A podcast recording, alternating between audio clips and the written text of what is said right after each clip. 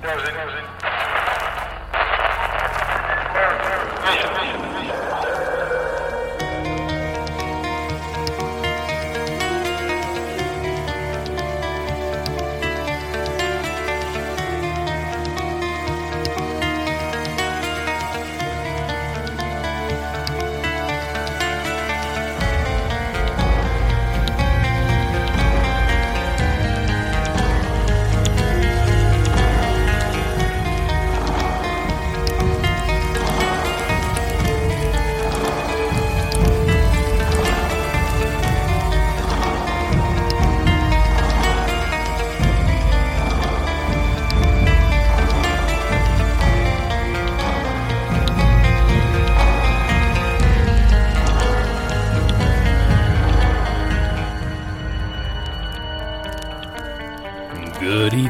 welcome to Monsters Among Us.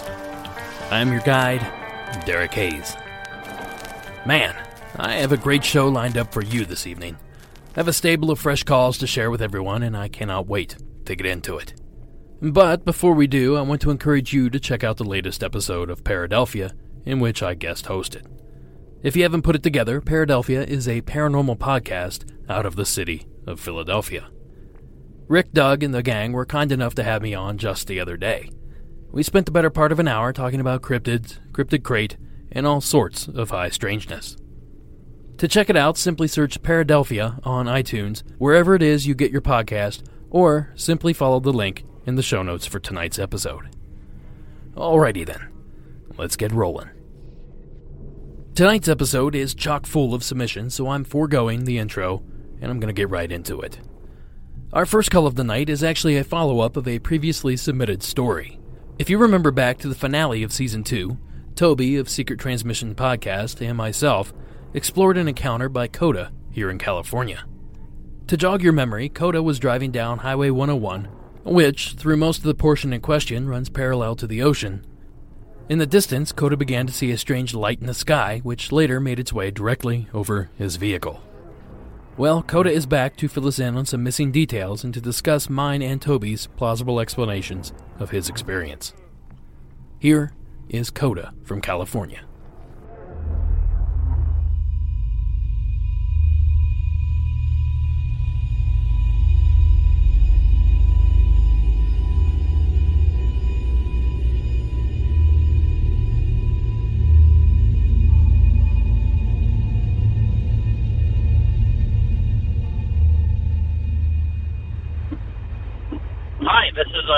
Uh, again in California. Um, getting caught up on the new season, and um, I was, was surprised to hear my voice on the season finale of uh, the last one. Um, and just wanted to follow up because I know there was some curiosity about the light that I saw, and then a couple other things. Um, the light was actually bright, bright white. It wasn't orange at all.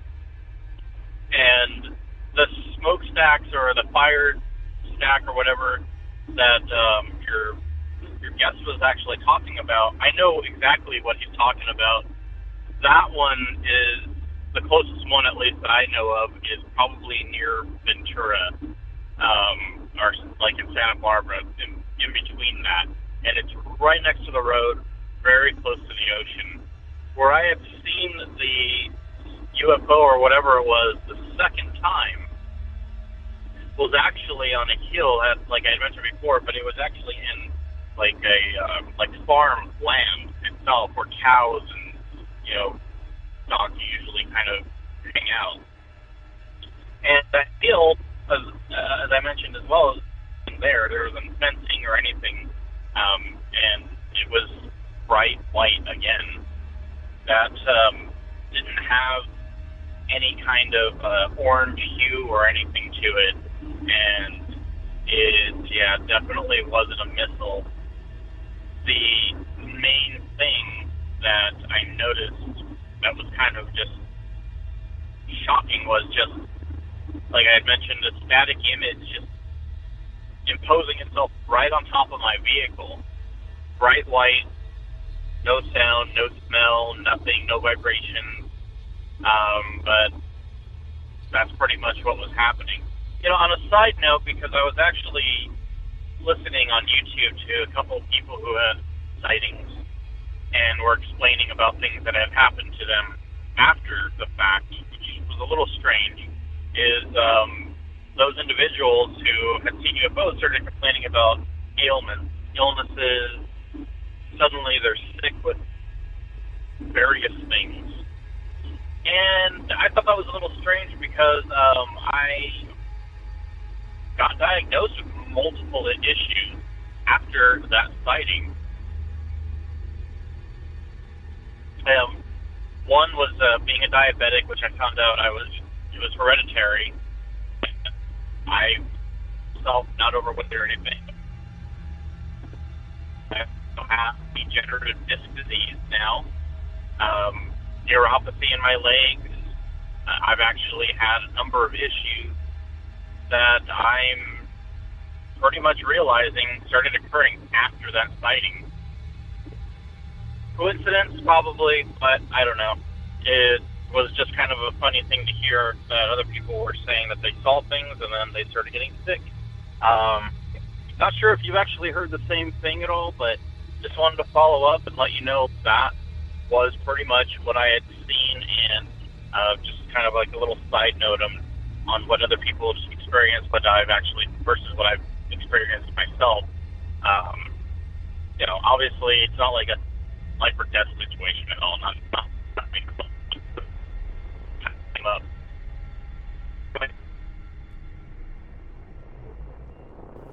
Thank you, Coda. I will not go into further debate on what Coda may or may not have witnessed on that stretch of highway, but instead I will focus on something he touched on later in the call. If you remember, he referenced that the experience left him feeling ill after the sighting. Interestingly enough, reports of illness and even death after a UFO experience is not unheard of, and shockingly, more common than one would think. I literally had dozens of cases to pull from here, but I decided to share the story of Stefan or Stephen Michalak, a Canadian prospector whom claims to have stumbled upon a silver UFO in the forest, only to have the weird craft burn him physically, resulting in several strange burn marks across his body. The following clip was my first introduction to this case back in the late 80s. Here is a portion of the segment from a television program called Unsolved Mysteries.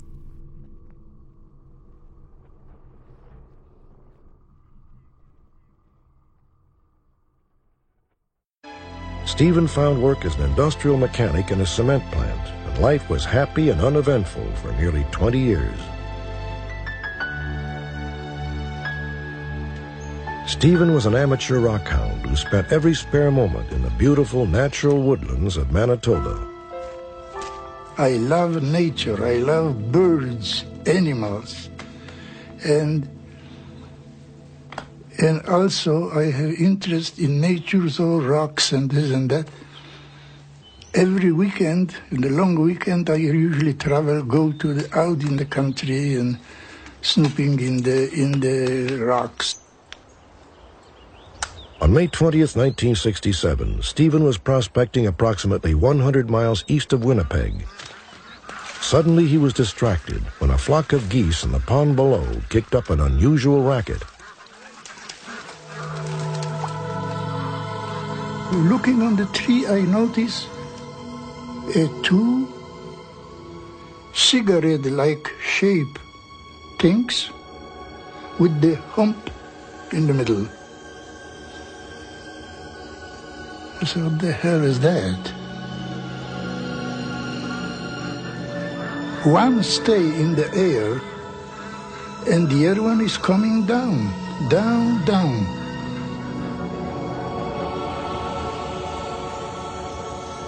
I start looking for marks. I never see a anywhere or NASA or something uh, written on it. No. Nothing, I didn't see anything on it.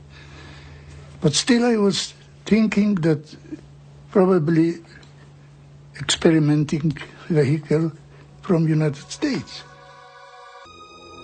I do remember one description that he gave at the time. He said that the skin of the craft, the outside of the craft, was flawless. Stan Michalak was 10 years old in 1967. No, nothing. It was as though you had milled out of a solid block of steel this disc, this saucer with the dome on top. Stephen Michalak told his son that after a few moments, the door of the craft slowly opened. When the gate opened, there was a giri giri giri giri giri kind of shrieky talk like a like a kids in problem or something. Thinking of USA, I said, "Okay, Yankee boys, A Yankee boy. seems to me you are in trouble." Yankee boy. You got troubles, I'll help you. Stephen says that as he drew nearer the door, the light was so bright he had to snap down the visor on his safety goggles. After a few moments, the door suddenly shut. According to Stephen, the craft rotated counterclockwise, knocking him backwards and setting his shirt on fire. After igniting with the fire, the craft lifts up 30 to 40 feet and vanished. And then I decided, I said, now is the time for me to buzz off from here, go out. So I started going. He started feeling strange and threw up several times. At the same time, he was experiencing spots in front of his eyes, which could be after effects from the brilliant lights uh, emanating from what appeared to be uh, ducts or ports in the top of the, of the alleged craft.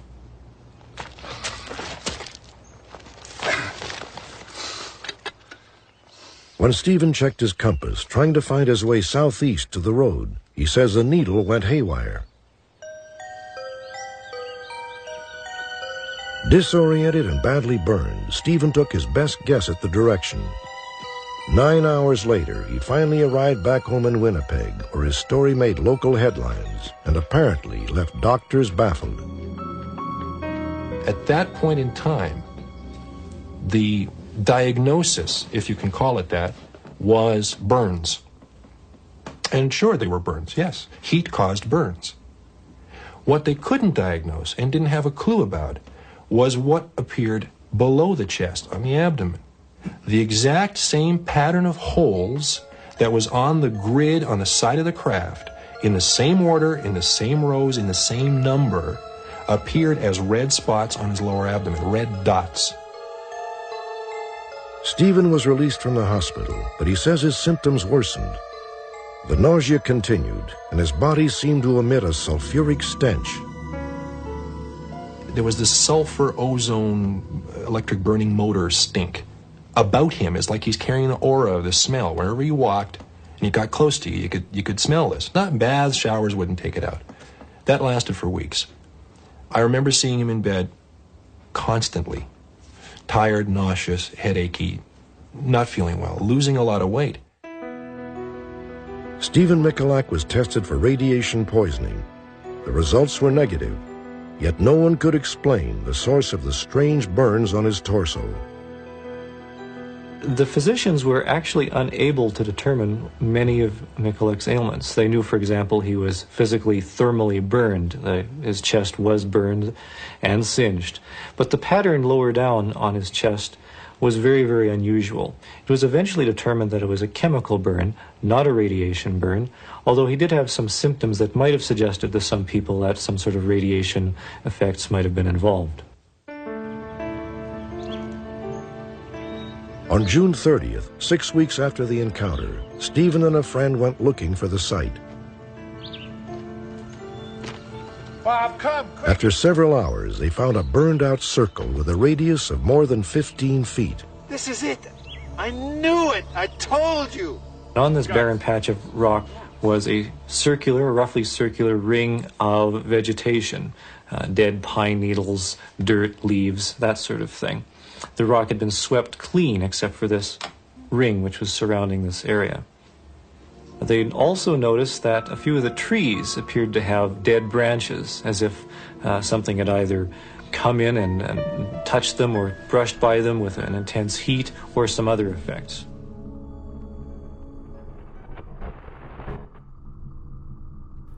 A link to that video can be found in the show notes on the website. So, as this example shows, it appears to be possible for a UFO to have negative effects on a witness. In this case, physical. I will also link a photograph of Stephen or Stefan's injuries in the show notes as well. It's hard to imagine how he would have sustained these burn marks in the forest. The pattern is very uniform and suggests a metal grate of some sort was somehow involved.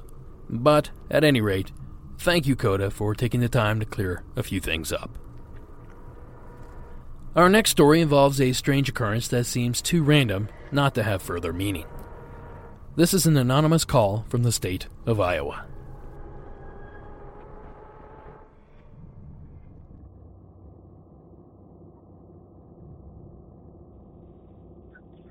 Hi, I love the podcast, and I figured I'd call in and leave a few of my own experiences.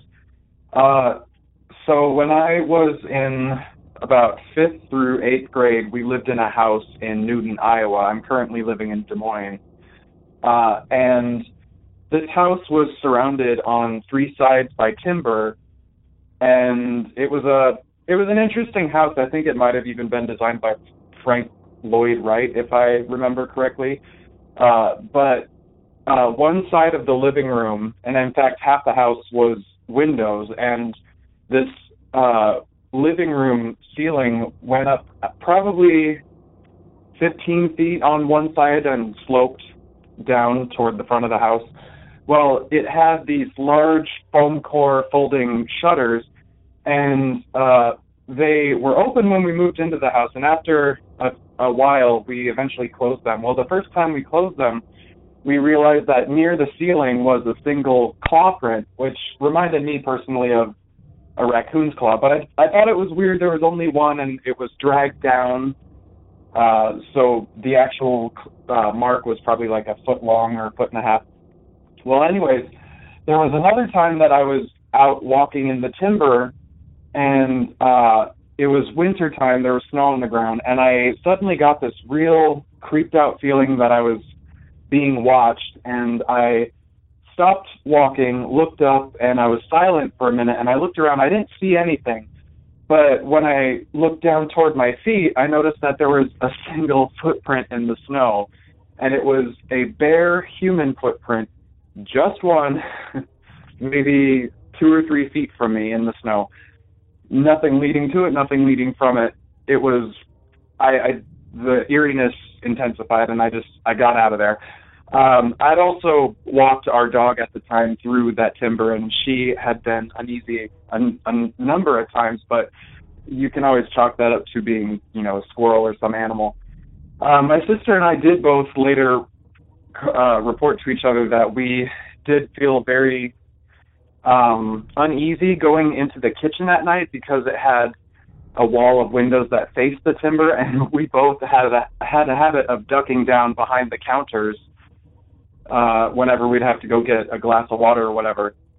And I actually got locked out of my own bedroom, and my bedroom light turned on uh, one day while I was taking a shower, and uh, there was no one in the room when I finally got the door unlocked from the outside. And I had turned the light off before I went to take my shower, so I don't know what that was about. but uh, I really enjoy the show, and I'm happy to submit more in the future. I have a few more experiences. Uh, anyways, keep making episodes, and I'll keep listening. Take care. Bye. Thank you, caller, for taking the time to share. My first thought here is that someone might be playing a bit of a joke on you. I say this because this is a joke I used to play when I was younger. At an early age, I learned how to reproduce a dog or cat print with my hand. You simply curl your fingers under, and the back of your fingers become the toe pads. These crude prints weren't spot on, but in melting snow or light dust, they were convincing enough. I would often put them in strange places, like leading to a cellar door or up to a stream or shoreline. Another thing I would do is walk backward in the snow, then stop, and walk back the way I had came, overlapping my tracks to give the appearance that my trail of footprints began out of nowhere. I thought this was hilarious when I was a kid. I say all that just to say this. Perhaps someone was just having some fun with our caller, a practical joke that landed perfectly. But then again, when you include the locked door, switched on light, and the sounds, that raises a few eyebrows. So perhaps there's more to this whole thing than just a few simple jokes. Thanks again, caller, for sharing your experience. While we're on the subject of lights switching on by themselves, we move on to Nick's call.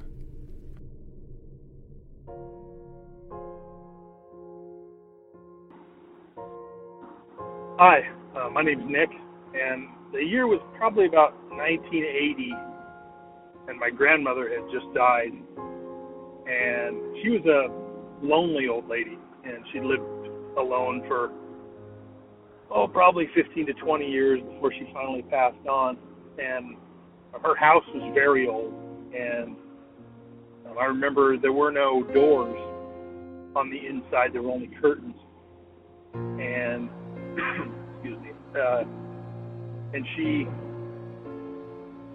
uh, I'm sure she was very lonely. But from what I remember about her, she didn't like the lights to be turned on, the electric lights inside to be turned on, um, especially in the daytime. At night, she understood and she she'd let you turn those on, but um, she'd always she'd always shut lights off if it was during the day.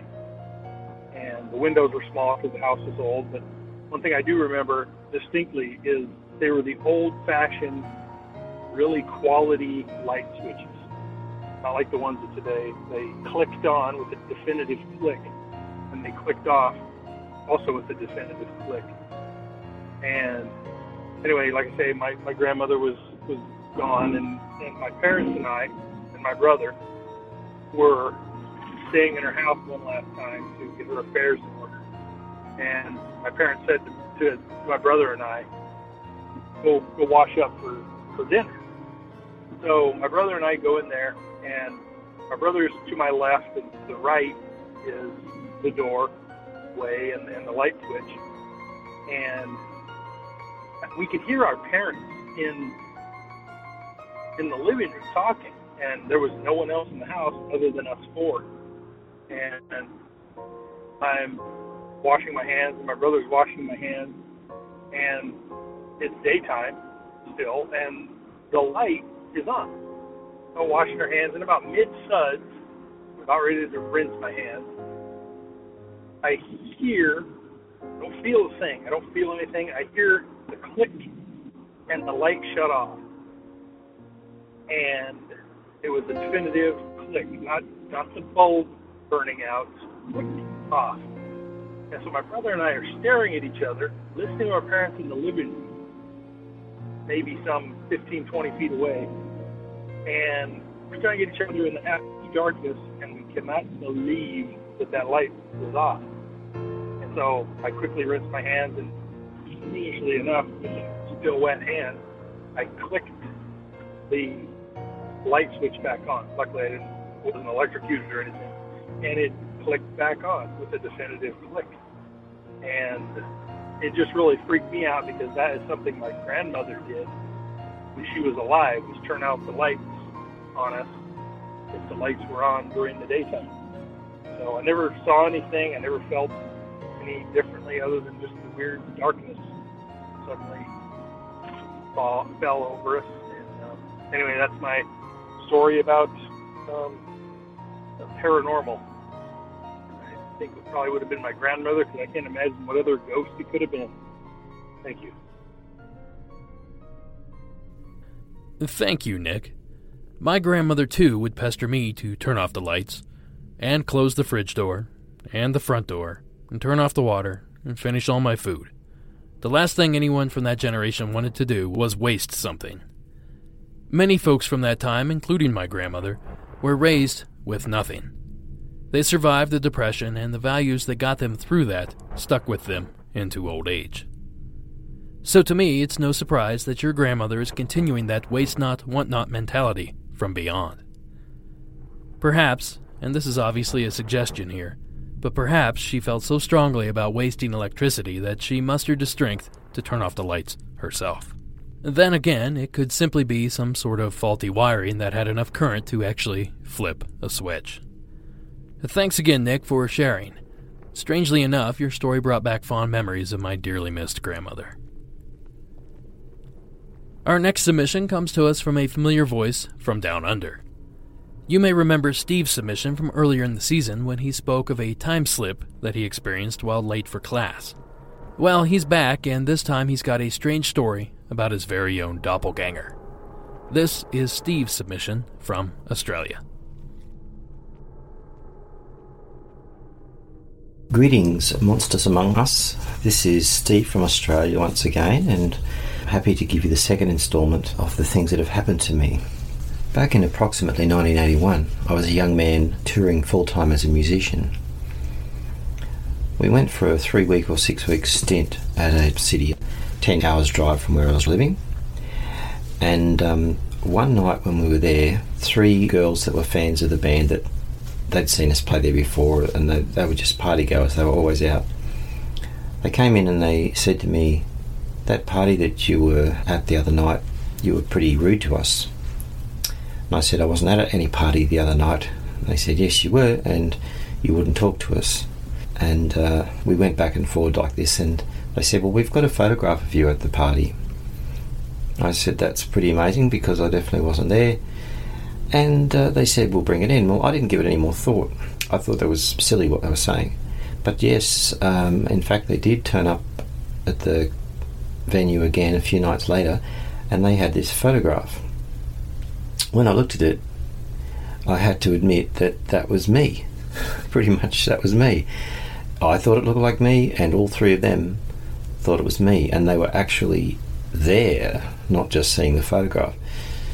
So it was a photograph of this guy who was wearing clothes very similar to the kind of clothes that I wore at the time, but they weren't actually clothes I had.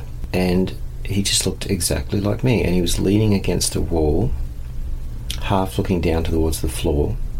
Um, there was a pool table in front. So the photograph was taken from across the pool table, and uh, you could see the, the, top of his trousers and his shirt, um, and some kind of ornaments behind him, and there were other people at a distance from him on either side, but he wasn't really interacting with anyone.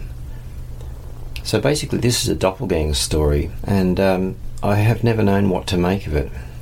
Now, I, I think they thought that I was still pulling their leg that I wasn't there. Um, now, the thing about this is that I do have a, a rational explanation for this, or a non paranormal explanation, but it doesn't work very well. So it uh, just happens that when I was a child, I lived in that city from preschool age to the age of 10. And my father in those days was pretty wild. So let's say there was infidelity and he had a child with another woman and say he didn't know about it.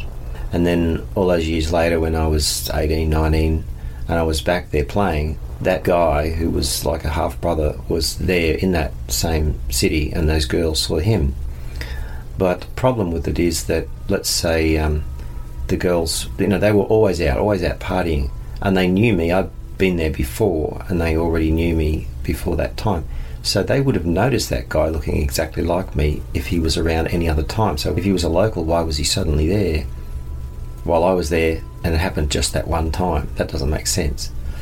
Also, if I I moved there when I was say three or four years old, and if my father had the child with someone then, like this dude would have been younger than me, at least four years, I reckon, younger. So he wouldn't have looked exactly the same. He would have had more of a boyish look. Now, um, another problem is that I looked more like my mother than my father. So, if this guy had nothing to do with my mother, um, he wouldn't have looked identical to me like that. It was a weird thing to happen, and um, uh, I still don't know what the answer is. So, that's my doppelganger story. Great show. Keep it up. Thanks, guys. Bye. Thanks, Steve. I really like how he made an attempt to explain away the experience the two girls had. I thought it was a very plausible and logical explanation, albeit very unlikely. But it did help me think of yet another rational explanation. Steve mentioned that he was part of a group that was performing, and that many fans showed up to the event. Is it possible that a fan of the group, whom already looked a good deal like Steve, decided to dress the part to further enjoy his listening experience, or perhaps to throw a few people off or even meet a few girls. This theory would also explain why he seemed to just set up camp along the wall. I suppose that both mine and Steve's explanations are mundane enough to explain what happened, but they are not nearly as fun as the thought of a doppelganger running around out there somewhere. So thanks again, Steve, for submitting your story, and please let us know if your friend makes another appearance. Well, we've already visited UFOs, strange footprints, ghostly activity, and doppelgangers. Let's run the gambit and include a nice little Ouija board experience. The following story was submitted anonymously. Hello. I thought about calling this in since I've called in before, but I have a family member that listens to the show and they would not be pleased to hear that I've been playing with a Ouija board. So, for that reason, I've elected to submit anonymously. Growing up, I was always told that Ouija boards are dangerous and had decided that I wouldn't touch one. But, being young and reckless, my friends and I decided one day that we just had to try it out. I drove us to the local Barnes & Noble where my friend purchased a brand new board. We all practiced varying forms of Wicca and witchcraft, so we took what we thought would be proper precautions. For any Wiccans listening, they'll understand what we mean when I say I cast a circle and called quarters. Then we sat down and began attempting to make contact. We did this on three separate occasions, and skeptics say what you will, but it worked. We contacted several entities. One said that they were stuck because they had committed suicide by throwing themselves in front of a train that ran nearby. We couldn't find anything on the internet to corroborate that. Still, others told us that they were trapped in town by a quote unquote collector in a local historical mansion. I don't want to use the name of the place, so we'll just call it Wellington Mansion. The spirit informed us that they were trapped, and we asked by who, and it spelled out Wellington. We asked why, and it said collect. We did get other entities trying to scare us, and we would hear scratching and knocking on the walls and get the feeling that we were being watched. And on our last try, we were contacted by an entity that claimed to be something of a celebrity at the time the infamous Zozo. After a few minutes of gibberish being spelled out, the planchette began to move in figure eights and then rapidly between Z and O over and over again. I immediately told it that it wasn't welcome and moved the planchette to goodbye. We haven't touched the board since. I get the distinct feeling that Zozo isn't a real entity and might be one of, or several, entities playing tricks to scare people. No harm came to me or my friends, but it was very scary in the moment. Thank you so much for reading. Love the show. And thank you for submitting. Now, as I often claim, I'm not a big believer in the Ouija board phenomenon. There's simply too many opportunities for fakery for me to take this seriously. That said, I've never heard of this Zozo character either, so I thought I'd do a little digging. As it turns out, this guy gets around and apparently has been around for a very long time. To shed some light on this demonic entity, I found the following clip from YouTube user Unexplained Mysteries. For the last few years, there has been a growing interest in Zozo, the supposed demonic entity that is often depicted on paranormal TV shows as having been conjured up by using the Ouija or spirit board. Little has been written about Zozo throughout the decades, yet the reports range from the 1800s to recent days. People across the world are claiming to have come in contact with someone or something calling itself Zozo. So, what or who is it? The name Zozo exploded into popularity just a few years ago when paranormal shows began using the name as an explanation for supposed hauntings or cases of demonic possession. It's been spread around that when you use a Ouija board to conjure up spirits, Zozo might just answer the call, and when this happens, it's believed you are as good as haunted. Over the years, there have been many demonic possessions that have been attributed to the Ouija board. So it seems that I might be the last person to find out about Zozo. I will say this it makes for a more interesting experience if a world famous demon crashes your Ouija party. Thank you again for submitting. I don't intend to poke fun, perhaps there's more to this than I realize, but either way, it was a great story. Thanks again. For our next story, we take a trip to Italy where we hear from Rob. Before I start the call, I want to give a little background on the entity Rob mentions in the call. A Monaciello is a short, stubby creature, demon, or ghost that wears a monk's robe and a wide brimmed hat. The name Monaciello means little monk. Despite limited popularity in the States, the bean is apparently very popular in Italy. With all that background in mind, this is Rob's call from Italy. Hi, I'm Rob from Italy, um, and I wanted to tell you what happened to me when I moved to this new house. Um, I always loved horror and you know paranormal activities, and uh, this was since my really young age when I was a kid, and uh, in the school we talked about ghosts. There was a lot of legend between us.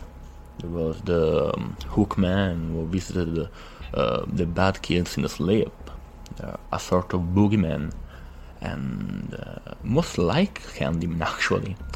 And there was a lot of stories.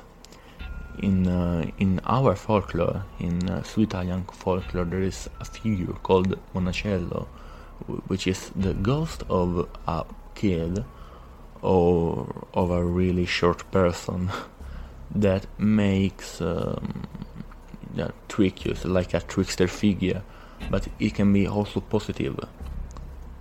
And uh, I when uh, I when I was a kid, the only paranormal activities that I apparently seen was that we went out, we come back, and in my room the things were moved and uh, my grandmother said me that I was Monticelli. I, I don't know if there was Monticelli or something or other. I can't remember actually, but it was the first time that I sort of experienced something paranormal. The second time was still during my young age. I I seen the ghost of my grandfather. I'm not 100% sure that it was him, but still now I have some doubts about it. It was really vivid, and it wasn't a dream because I was uh, awake, you know.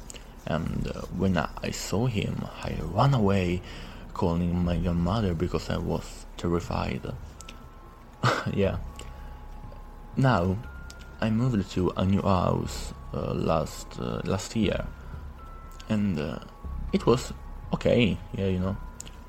Uh, one night, I heard a voice directly in my ear. You, you can think that maybe I was sleeping. You know, I there was no one in the house. You know, sometimes uh, some dreams can be really vivid.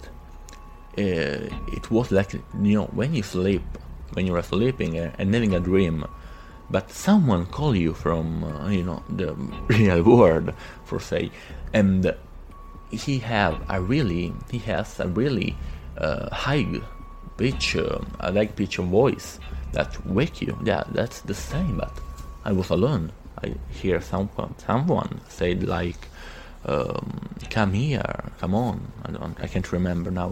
And i remember only that i woke up and i was like what the hell? I searched for the font of the voice. The tv was turned off so I don't know what can have done this. I don't think that a cat can talk. Yeah, but I'm a skeptic and I'm also sometimes, usually, uh, rational. So I turn off the light again and uh, come back to sleep. Uh, sometimes later, I think like it was two months ago. I, I can't remember now exact the exact period, but it was this year. I heard another time a voice, the same voice. I think I'm absolutely sure sure that it was the same, um, but I was awake. I mean, I was in my bed. I was going to sleep because it was very late in the Friday night.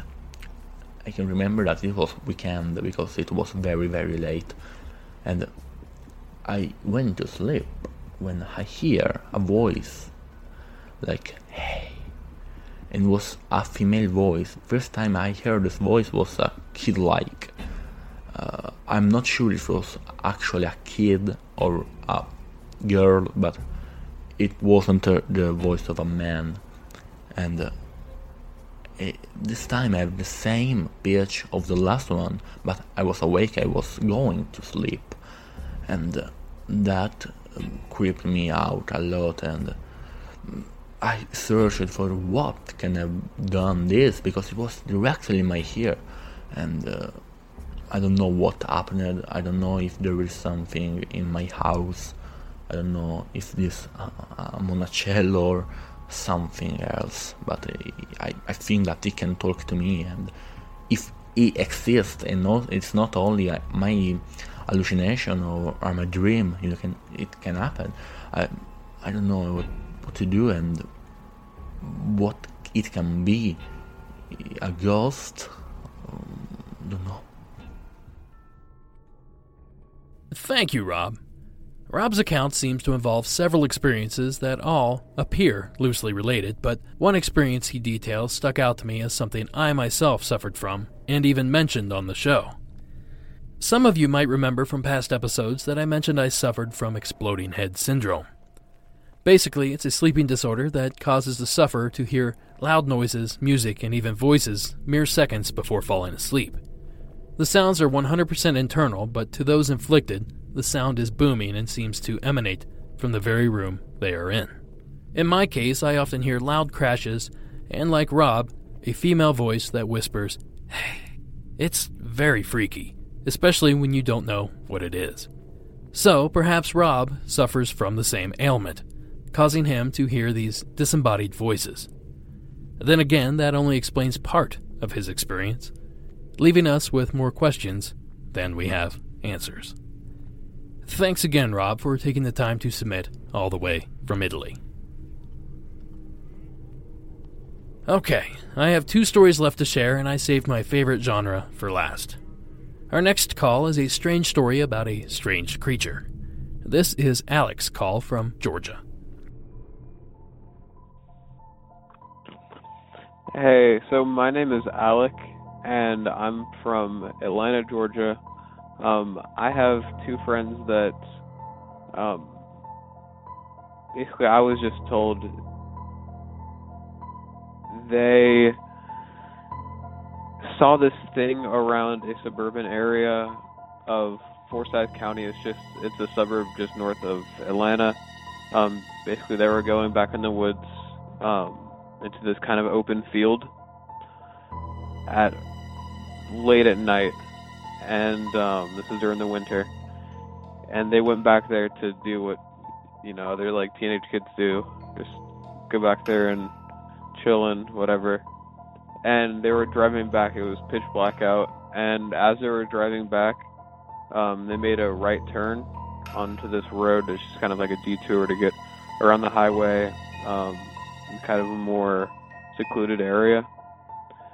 And in front of them, crossing the road, was this thing. It was about two feet tall, maybe three feet tall, hunched over. Um, had like a real hunchback, like where the shoulders are, went up very, very, very high, like a foot, and it was like kind of hobbling over, like it kind of it looked like a really deformed skip.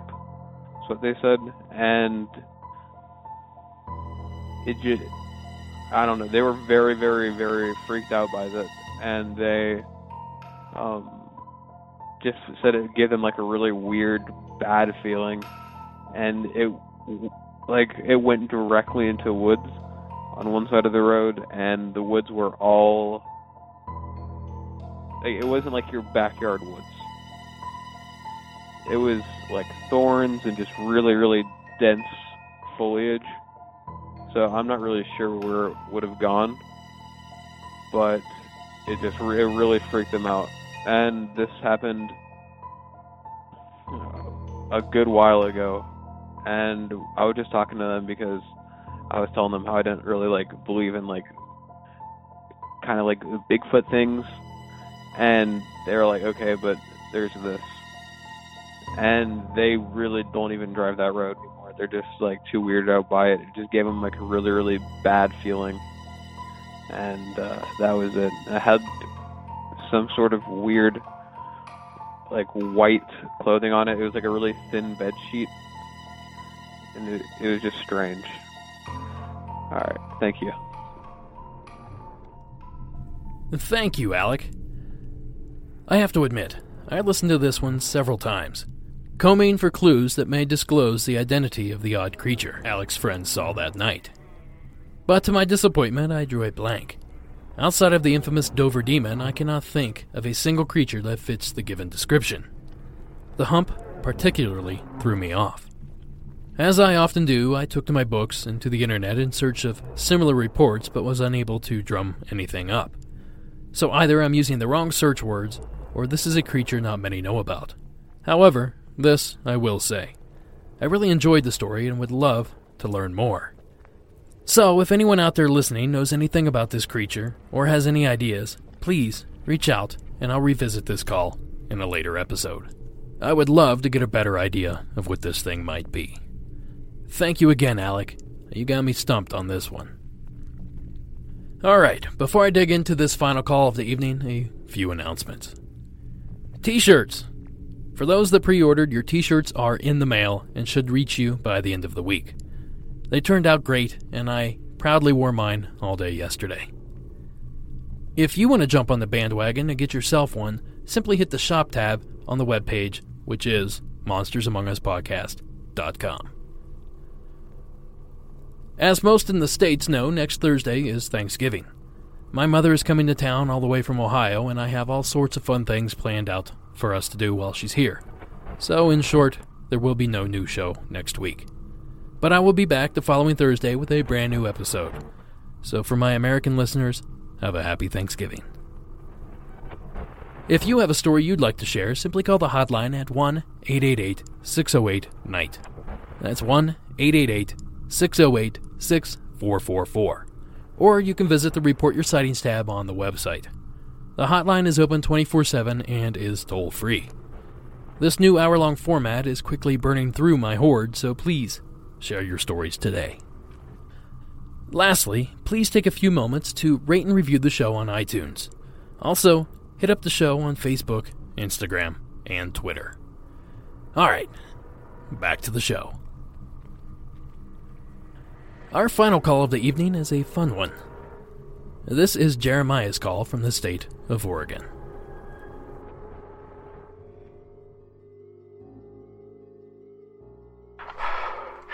Uh, hey, Derek. Love the show. Um, calling in about the winter of 2010. I was driving my Volvo down a long gravel road through the hills of Dallas, Oregon.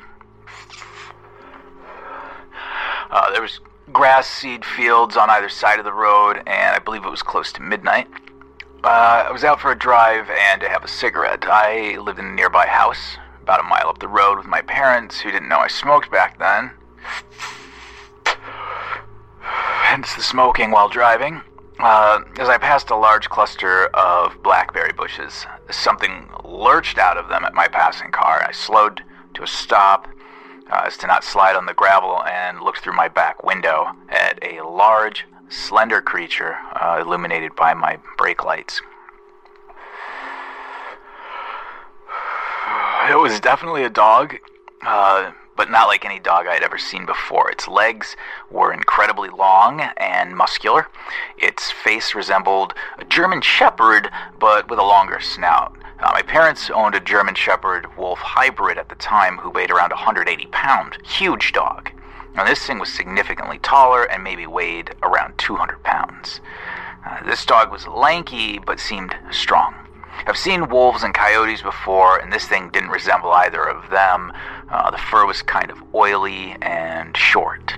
I'm not sure what color it was exactly, as it was bathed in the red light of my brakes. It paced back and forth a few times before I slowly drove off. This thing freaked me out, and I did not feel safe, even in my car. Uh, I was 19 at the time, and too broke to even have a cell phone with a camera, but I don't think that the thought of stopping for a picture would have even entered my mind. I just wanted to leave.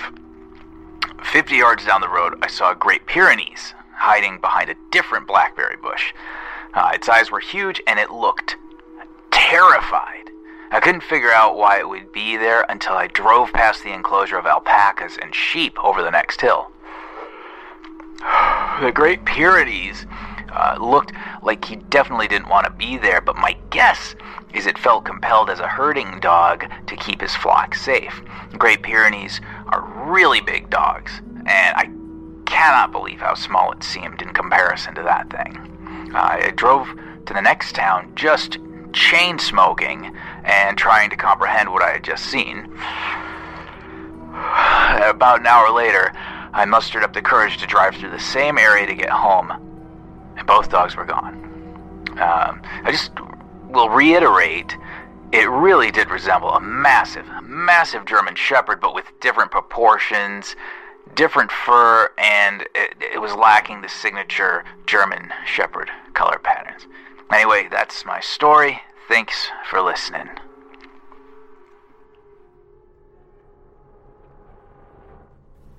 Thank you, Jeremiah. My first thought was that Jeremiah simply saw a deer in his rearview mirror. This could explain the lanky legs, long nose, the size, and the strange behavior.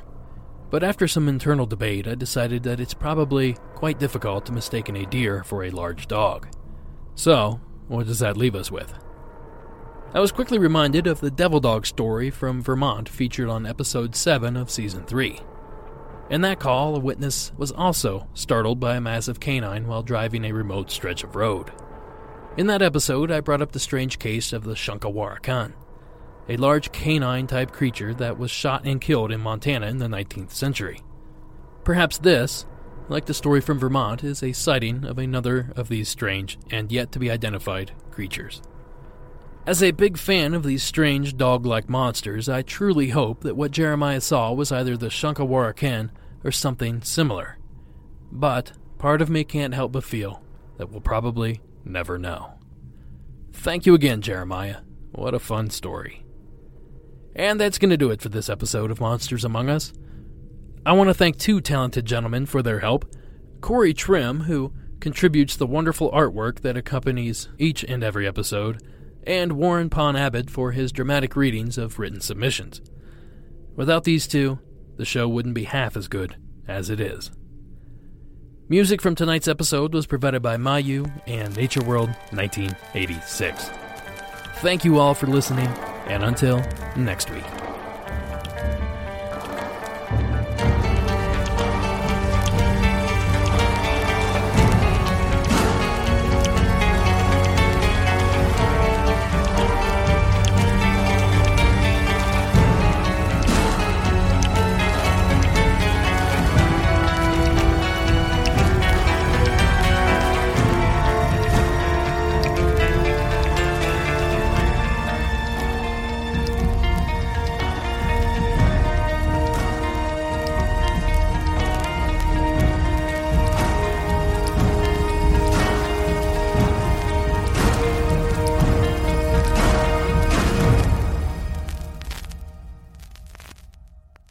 On a summer night, Douglas Wag Jr. lay motionless across a strip of railroad tracks before being struck by an oncoming train. I'm investigative journalist Delia D'Ambra, and my investigation into exactly how Doug died took me into the depths of a bizarre mystery. It was really hard to understand what was fact and what wasn't. A mystery that has led me from one suspicious death to another. Listen to Counterclock now, wherever you listen to podcasts.